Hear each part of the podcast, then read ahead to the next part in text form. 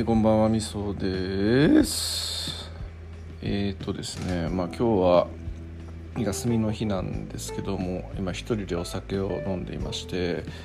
で、今日はね、ちょっといろんなポッドキャストを聞いたりとか、あとは、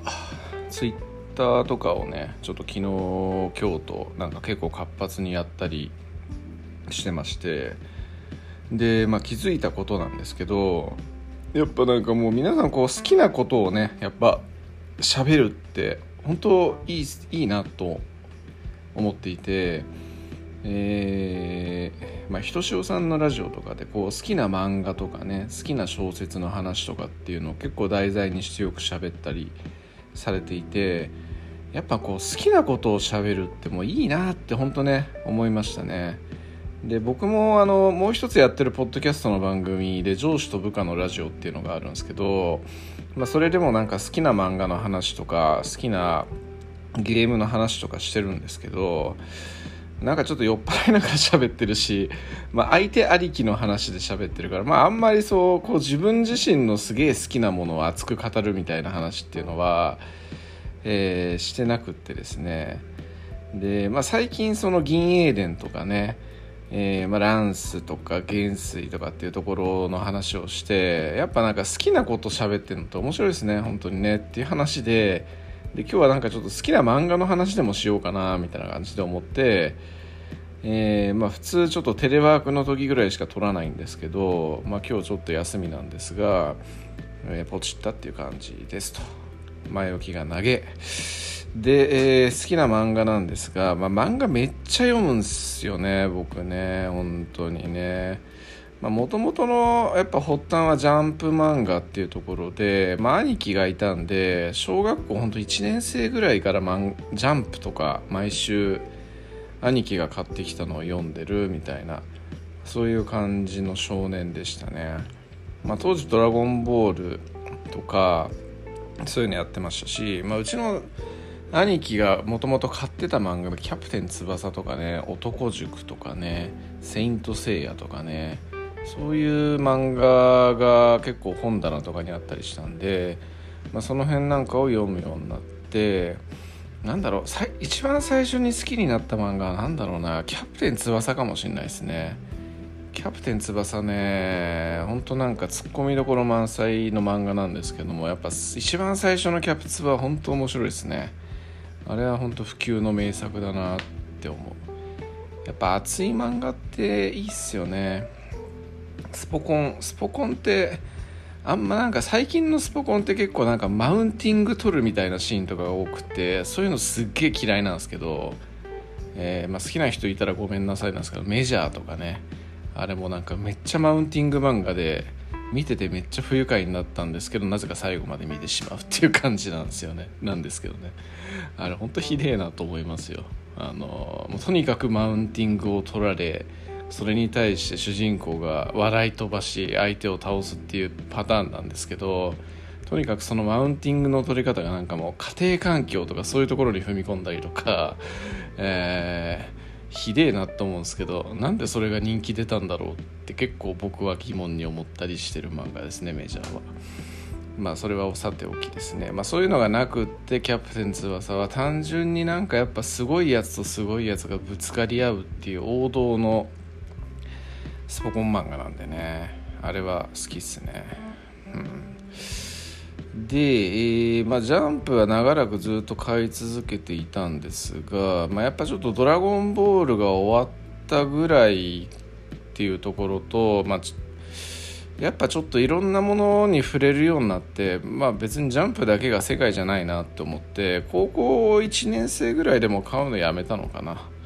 でえっとまあ、その後はなんかいろいろと古本屋さんとかで本、まあ単行本とかをこうめちゃくちゃ買いまくったりしていろんな本とかに触れ合ったりしたんですけどその頃にハマった漫画なんだろうな「蒼天航路」とかかな。うん。まあ「三国志」のね曹操が主人公の漫画ですけど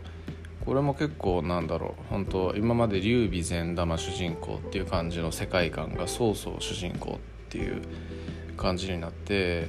かといって別に劉備を貶めるみたいなそういう漫画じゃでもなかったんでなんだろうねやっぱ相対的に悪悪みたいな感じで言われてる人間もこう歴史の中ではね実は平等なんだなっていうのを、えー、なんとなく別にそういう漫画じゃないんですけども、まあ、なんとなく知らされた作品っていう感じですねこれもすごい好きですね未だに。えー、という感じでまあその間にもいろんなものは読みましたね。競馬の漫画とかもいっぱい読んだり買ったりしたし。うん。まあ王道的なね漫画とかも買ったりしたね。GTO とかも買ったし、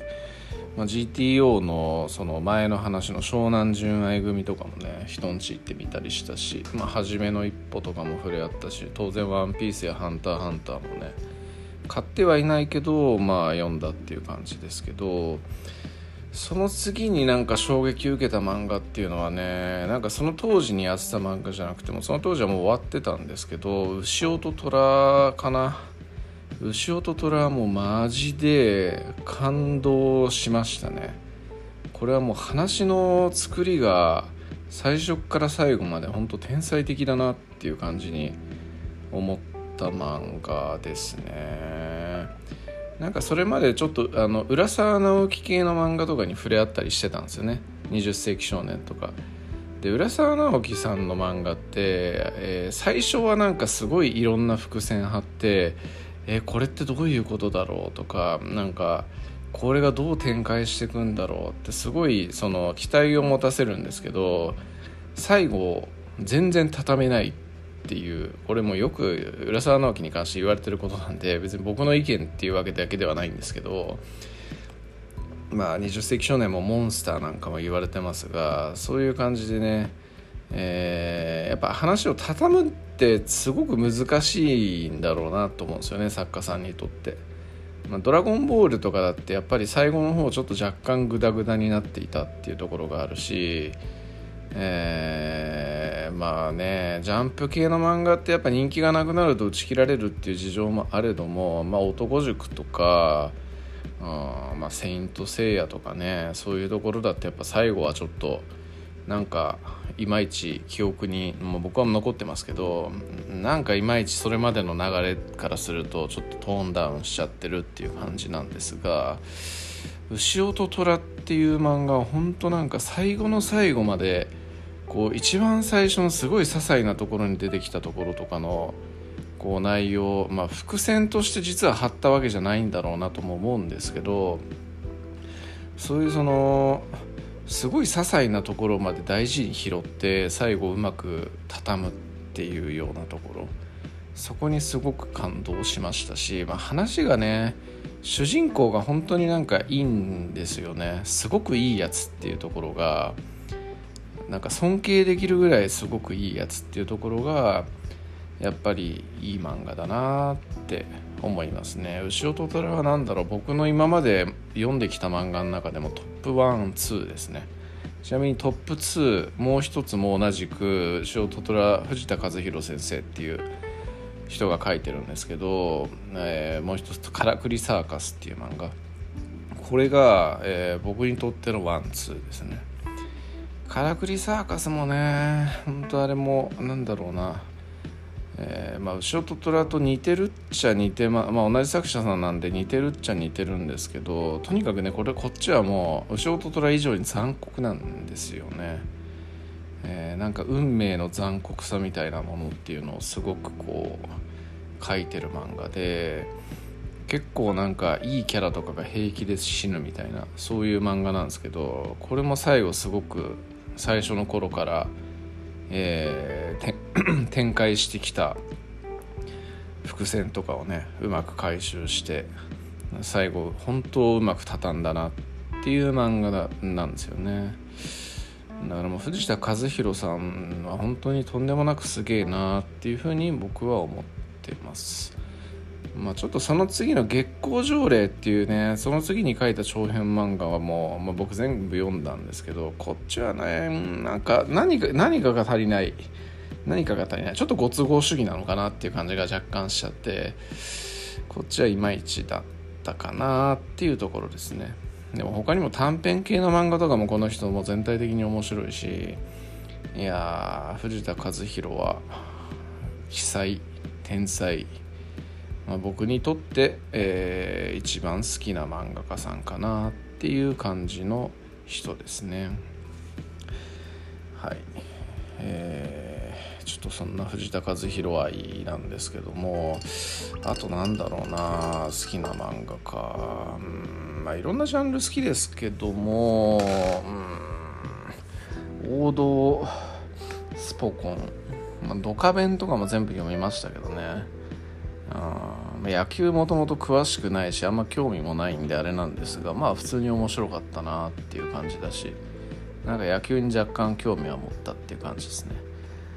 まあドカベンより羽生さんの方がちょっと記憶には残ってるかなって感じですかね。いいっすよね。酔っ払い酔っ払いの三冠王みたいな、ね、しかもそのなんだろう。結構散発的に書いてる漫画なんでなんか話に連続性が実はなかったりするんで逆にそういうところが気軽に読めてアブさんは好きだったかなっていうそういう感じですね。うん。そんなとこかな。まああとねあれですね。漫画じゃないけどもその「フェイトっていう、えー、シリーズがありましてタイプムーン那須きのこさんっていう人が書いている作品群みたいなものがあるんですけどそれもちょっと僕好きでですね、まあ、ゲームも長らくやっていて結構廃課金ではないですけど重課金税みたいな感じで金かけてやってるんですけど、まあ、そのシリーズもね面白いくて好きっすね、まあ、ちょっともうこれは銅卓ドストライクって感じなんでちょっとあんまり、えー、万人におすすめはしないんですがえーまあ、歴史上のね偉人とかをちょっとこううまく、えー、パロってなんかちょっと美少女化してみたいな作品なんで多分アレルギー感じる方はめっちゃいると思うんですけど僕ね歴史好きなんですけどそういうの全然平気なんですよね。なんかそれはそれで面白いじゃんみたいなそういう感じに思っちゃうんですけど、まあ、それなんかもね結構そのなんだろう熱い熱く真面目な話っていう感じでもともとノベルゲームみたいなそういう感じのものでそれもやっぱちゃんとその最初から伏線とかいろいろ貼られていてで途中でそれを丁寧に丁寧にこううまく紐解いていってで最後のところであのそれを爆発させるみたいな感じの話なんですけど、えー、面白いですね。うん。まあ今やってる僕が今やってるゲームは本当なんかただのスマホゲーって感じなんですけどその最初の「フェイト・ステイ・ナイト」っていうね作品が素晴らしすぎたんでなんかちょっと、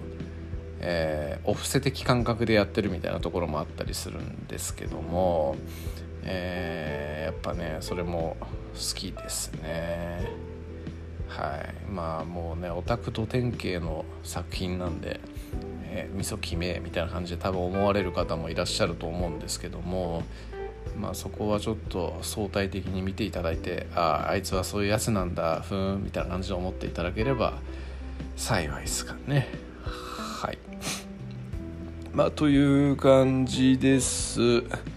えー、まあなんかちょっとこういう話はねたまにしていきたいななんて思ったりしてるんで。また気が向いたら喋ろっかなと思いますし、まあ、上司と部下のラジオの方でもちょっとやっぱ好きなものの話っていうのはしていきたいなって思ったりしてます、